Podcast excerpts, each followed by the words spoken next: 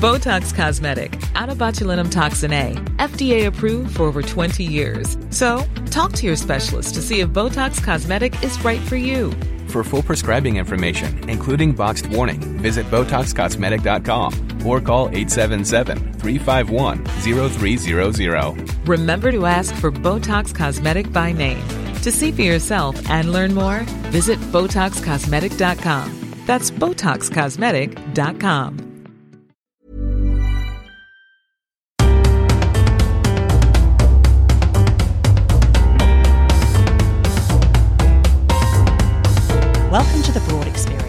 show about women, the workplace, and success. I'm Ashley Milne-Tyte. This time, America is politically divided, and many women with different views are not talking to each other. And I said, Oh, I've got a dinner tonight. She said, What's your dinner for? I really didn't want to tell her. I finally said, it, it, It's a Republican dinner. Why would you want to go to that? Well, because I'm a Republican. Really? Some liberals want to encourage more understanding.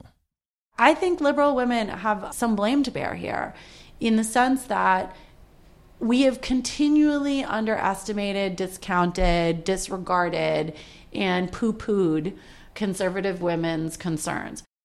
And politics can spill into the workplace. Don't discriminate against me in the workplace just because I'm conservative or a Christian. Get to know me and get to know my fellow conservatives and let us work together for the good of what we're trying to do. Coming up, listening to each other and working together when we think we have little in common.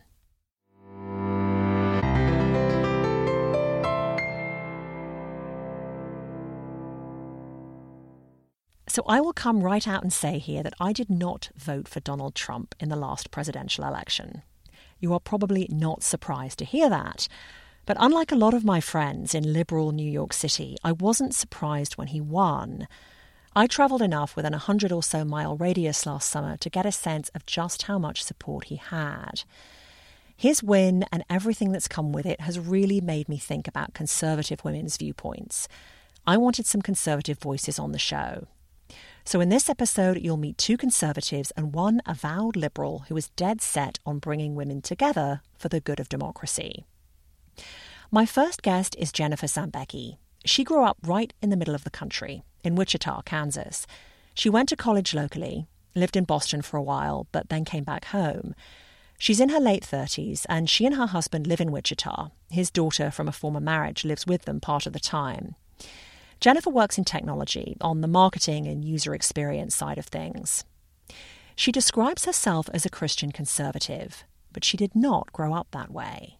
My parents were very liberal, still are, and raised us to be, you know, vote for the Democrats and against the Republicans and just generally kind of identified as liberals or progressives, or I'm not sure what we called it in the, you know, 80s and 90s growing up, but that was how we identified as a family. So, what happened? well, I went to college and when I graduated, I kind of got the first job out of college I could find, like many people, and it was in the nonprofit community doing marketing and volunteer recruiting and kind of, you know, in nonprofit you do a lot of things. And a couple of things were happening at the same time. One, I was making a full-time income and paying taxes. And at the same time, I was working with populations who were on the receiving end of government programs and benefits. She worked for a mental health nonprofit at first. It got plenty of government funding, and she spent as much time filling out forms and checking boxes as she did with patients and volunteers. And at the end of the day, she says the organization wasn't having that much impact. No one was officially measuring outcomes, yet the nonprofit kept getting that federal funding. She says it just seemed so dysfunctional when you're running on even in part on government programs, you're answering to what lawmakers have decided is the right way to do something. I have experienced at least a, a devastating disconnect between lawmakers and the people at the other end of the laws. She's not saying the government doesn't have any role to play in people's lives. But she says she began to think a lot about how policy really worked and became more and more convinced that the federal government was sprawling and inefficient. So I became much to my parents' chagrin, a practicing Republican. She's not a Republican who voted for Donald Trump last year, but not for the same reasons liberals didn't.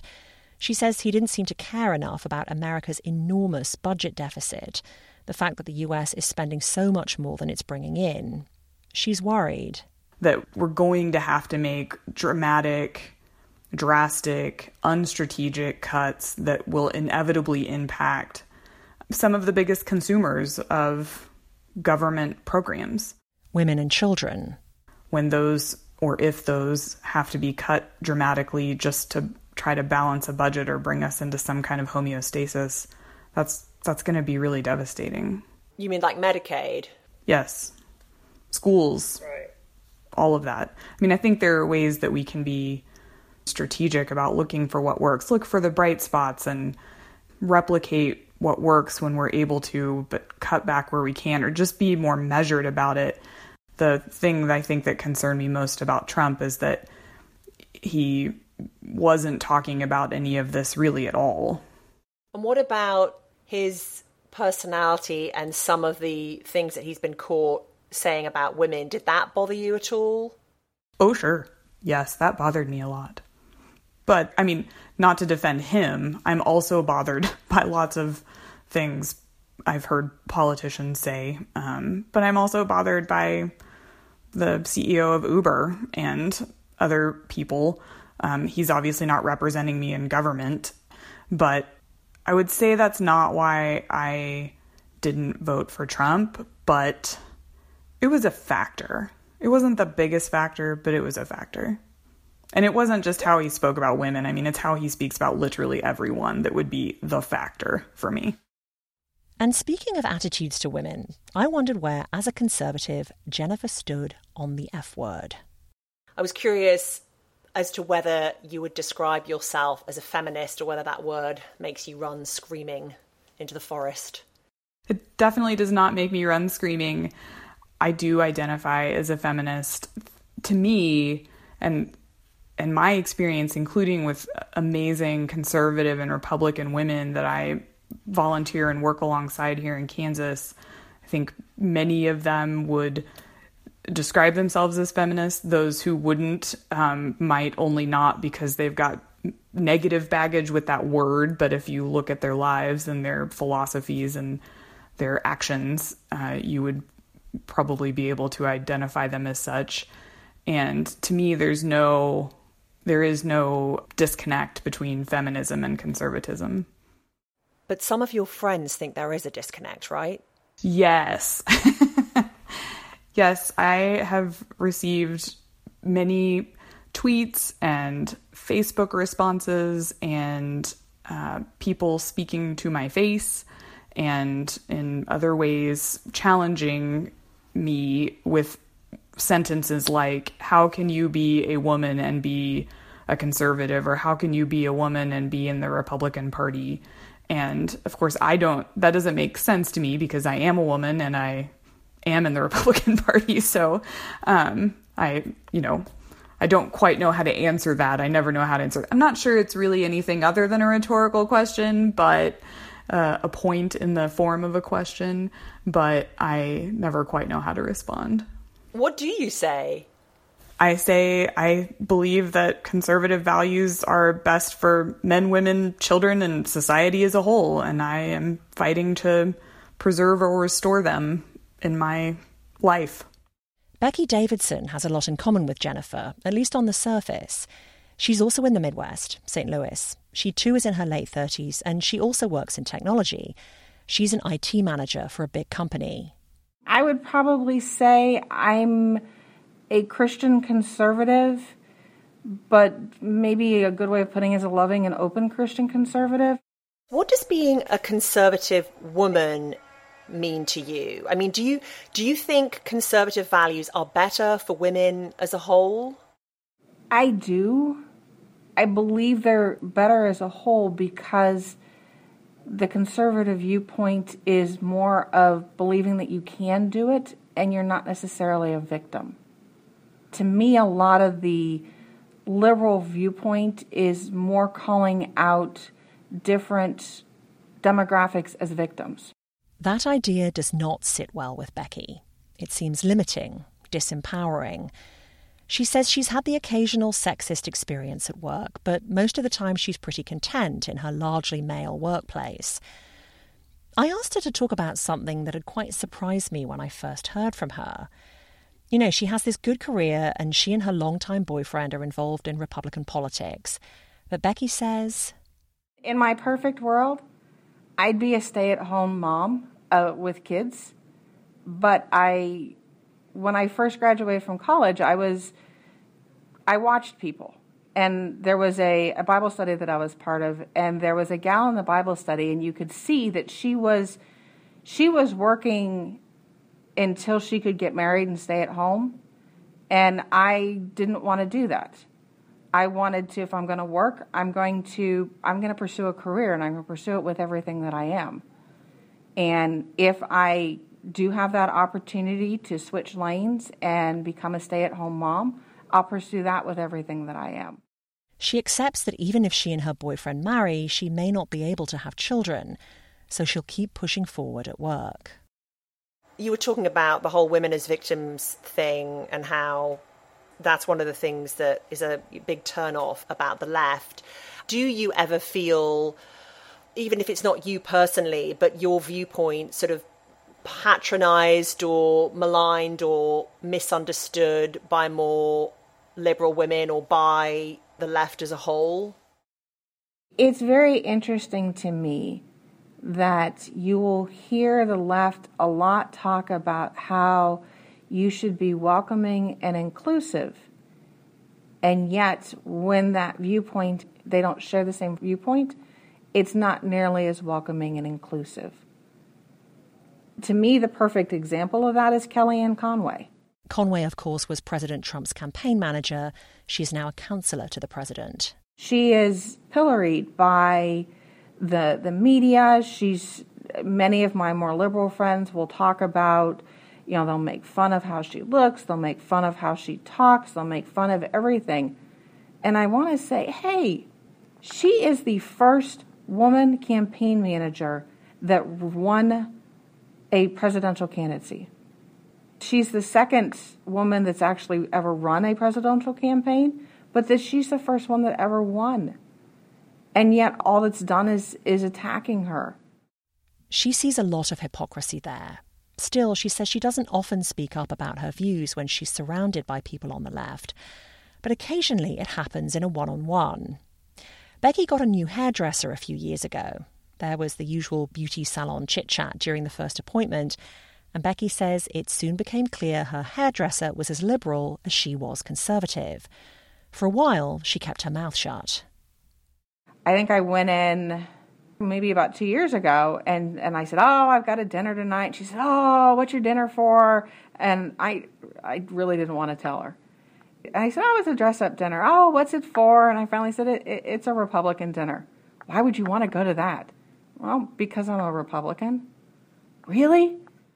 Explain to me why Fox News hates black people. And I had to explain that no, Fox News doesn't hate black people. My boyfriend's a black man and he's been on Fox News. But we started talking. And then last spring, when I went to go get my hair cut, she had a Bernie shirt on. And I asked her why she liked Bernie. Again, they had a conversation. And then came the election of Donald Trump. I was due for a haircut right around the inauguration. And I'm thinking, you know what? I'm just going to give her some time because I'm betting that she's pretty upset about Trump being elected as president. And I'm guessing she's probably going to go out and do the women's march the day after. So I'm going to, I'm going to wait a couple weeks. So I, I waited a couple weeks to go in and I went in and, you know, I, I said hi and she said, I'm so excited you're here. I can't wait to talk about the election with you. And it just, to me, was the best compliment because it meant that she felt safe talking to talking over what had happened, what we each thought about it, realizing that we were diametrically opposite in our beliefs. So, about that Women's March right after the inauguration, I suspected Becky hadn't taken part. You didn't go to one, did you? No, no, no, no. No, it to me it wasn't a women women's march or a march for women. It was a march for liberal women. Because several friends that I have are pro life were, were interested in, in engaging in this, and they weren't welcome. She's right. In a minute, we're going to meet a liberal woman who is trying to bridge that gap.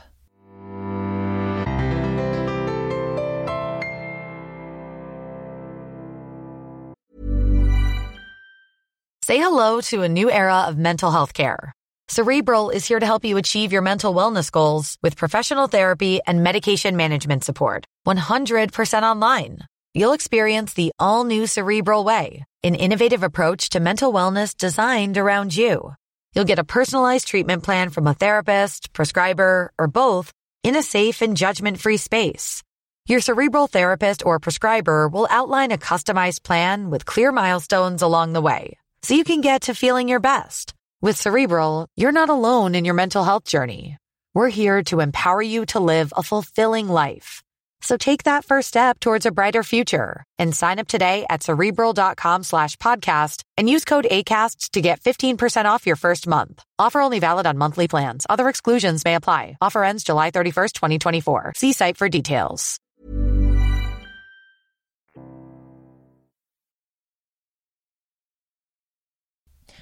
Lauren Leader Chivée is a liberal through and through. I think I'm very representative of a lot of, you know, liberal women in the bubble in the sense, you know, I grew up in Washington, D.C., which is would in a completely democratic neighborhood. I went to a very liberal, uh, socially progressive school. I came to New York. I went to Barnard College and lived on the Upper West Side. I have lived in the Democrat bubble my entire life. Which you might think makes her an odd choice to start the organization she has. She's co founder and CEO of All In Together, a campaign to educate women, liberals, conservatives, and anyone in between, about civic and political leadership so they can get involved in politics and make women's voices heard, which they largely are not, especially in national politics. She says people on both sides of the aisle thought she and her co founder were nuts to start something bipartisan. But she says, as a liberal, if you believe in women's equality, if you believe in the power of women's voices, you can't just believe in that when it's voices and women that you agree with. You have to be willing to invest in women's participation even when you don't agree. And we don't all agree. You know, women are as diverse as the nation. And to ignore that to us seemed like a big miss. She says they're creating an environment where women can feel comfortable asking questions, learning about civic life in a way they haven't before, she says it's encouraging that more women are getting into politics in the wake of President Trump's election. But all the civic engagement now has been organized around resistance and around being angry and about fighting. And and that has enormous power and enormous agency. And i fear its sustainability. We need women participating in our democracy whether they are pissed off or not Lauren strongly believes that US democracy would be better if more women took an active part. But right now, of the few female politicians there are, most are Democrats. And the problem with starting a bipartisan group like Lauren's when you live in a liberal bubble? I needed Republican board members and I needed Republican women who would support me. And I didn't know any. I mean, it literally took me, you know, six to eight months of outreach and networking to try to connect to conservative women who were you know who I knew might be passionate about what we were doing. And I will say the relationships that I have built with women who I thought I had nothing in common with because we had different political views um, have been the most rewarding most inspiring and most intellectually challenging relationships of my life. She says when she did her research she found the excessive partisanship in US politics it was turning women off and that was especially true of young women. She says they don't want to have to double down on the most divisive issues like abortion to go into politics. And that brought us back to the Women's March. The Women's March was about a lot of things. And it was certainly a galvanizing moment here and obviously around the world. But the organizers were explicitly clear in the planning for the march that women who did not support choice were not welcome. And they were clear about that because for many liberal women, choice and has been such a fundamental question around feminism. And liberal women often see it that way that if you you can't be a feminist if you are not pro choice. As we heard earlier, Jennifer does consider herself a feminist, though her views on abortion are nuanced. Becky considers herself pro life and not a feminist. Lauren would love to see women with different views on abortion come together anyway.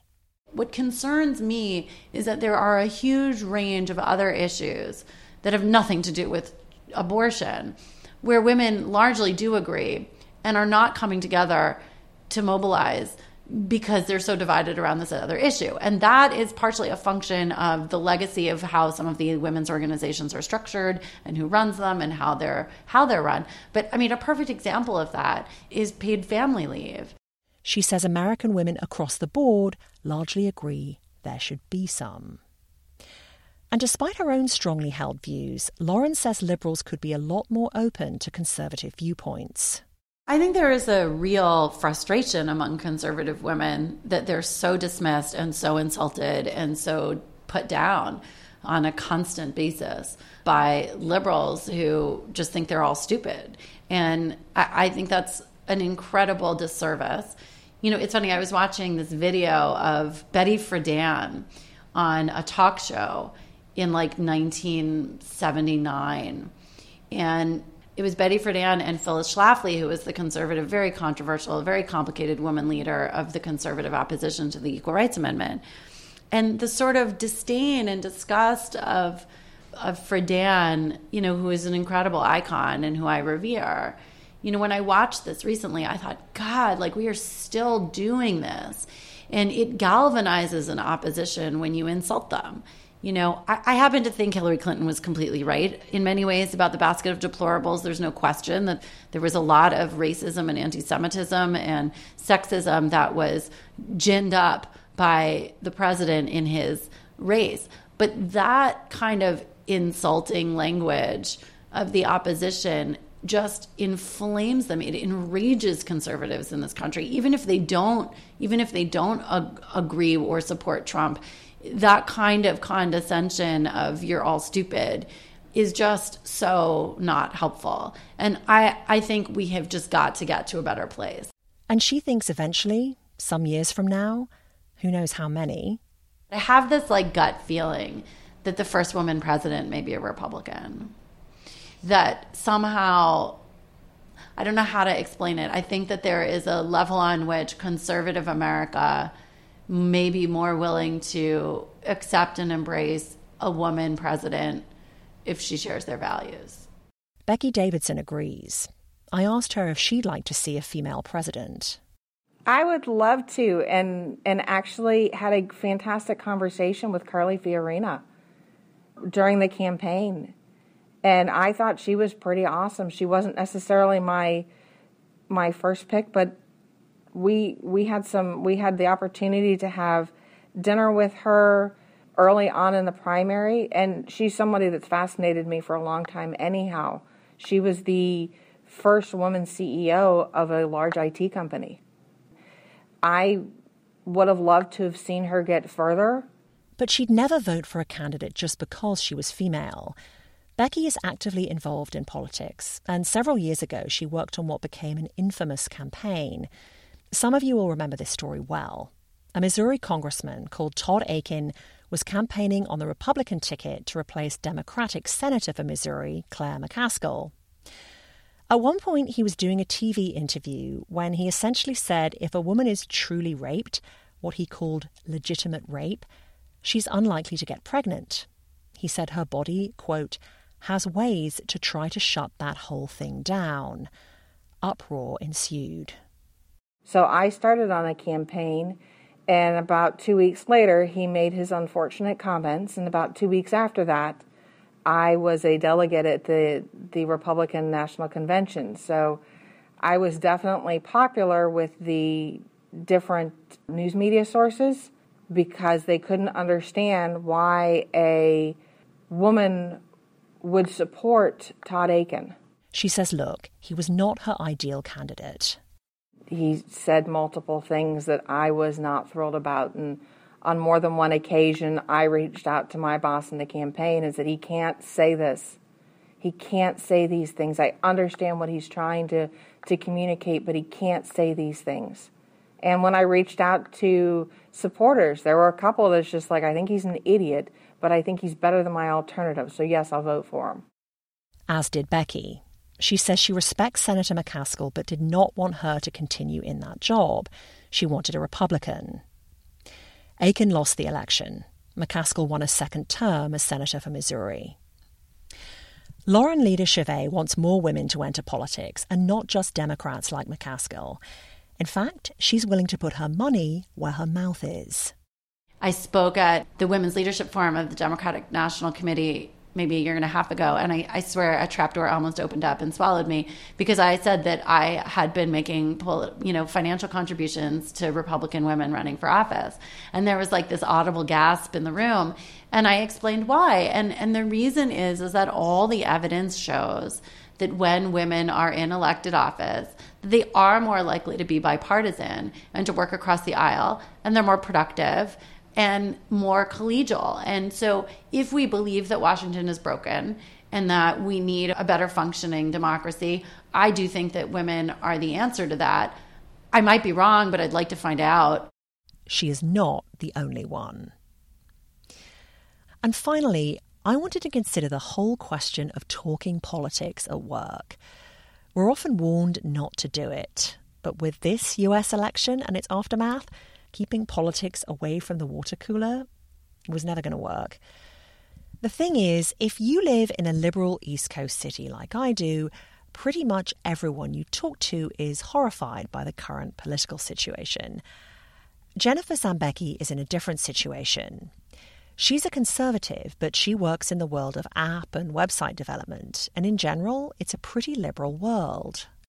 I'm concerned at this moment because I think 10 years ago it was perhaps easier to be in a workplace where I could be a conservative woman working alongside a progressive woman and conservative men and progressive men and I'm afraid that the just kind of national dialogue has devolved into a disrespectful place and and I hear about that although I thankfully have not really experienced that myself that leaking into the workplace and I guess I would just say that as I continue to stay professionally plugged into a career that will probably continue to have me working alongside more likely to be left leaning people.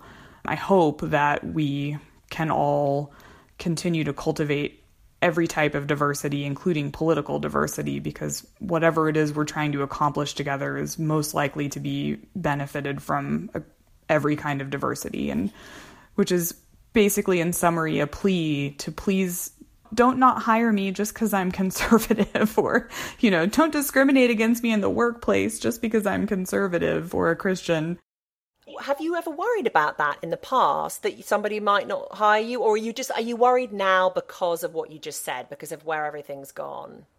Oh i've been worried about that in the past yes. And in fact i was not accepted by an airbnb host once because my twitter description or bio mentions jesus.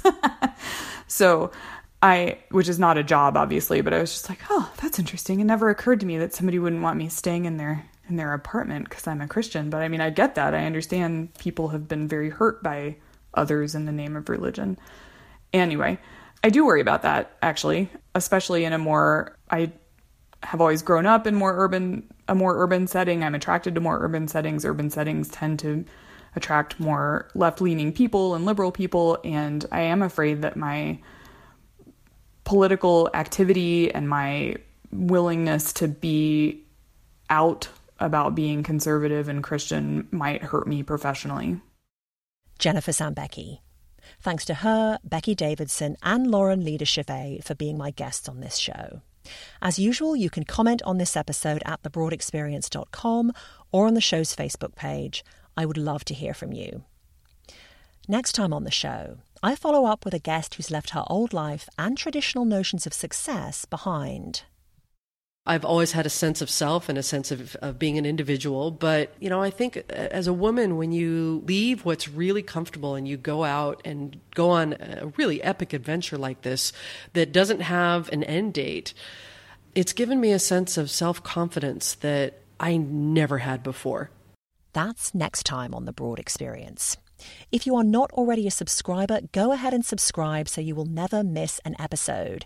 You can do that on Apple Podcasts, Acast, Stitcher, or anywhere else you get your podcasts. And those of you who've made donations recently and you're waiting for a t shirt, the new order has just come in, so you will get those very soon. If you'd like to join them in supporting this one woman show, just go to thebroadexperience.com slash support.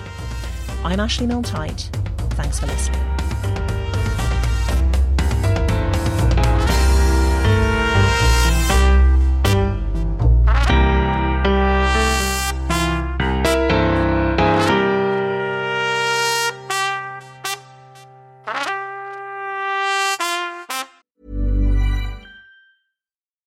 For the ones who work hard to ensure their crew can always go the extra mile, and the ones who get in early so everyone can go home on time, there's Grainger, offering professional grade supplies backed by product experts so you can quickly and easily find what you need.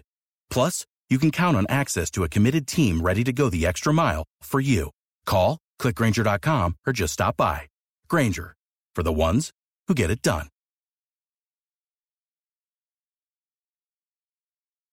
Shopify helps you sell at every stage of your business. Like that, let's put it online and see what happens stage. And the site is live. That we opened a store and need a fast checkout stage.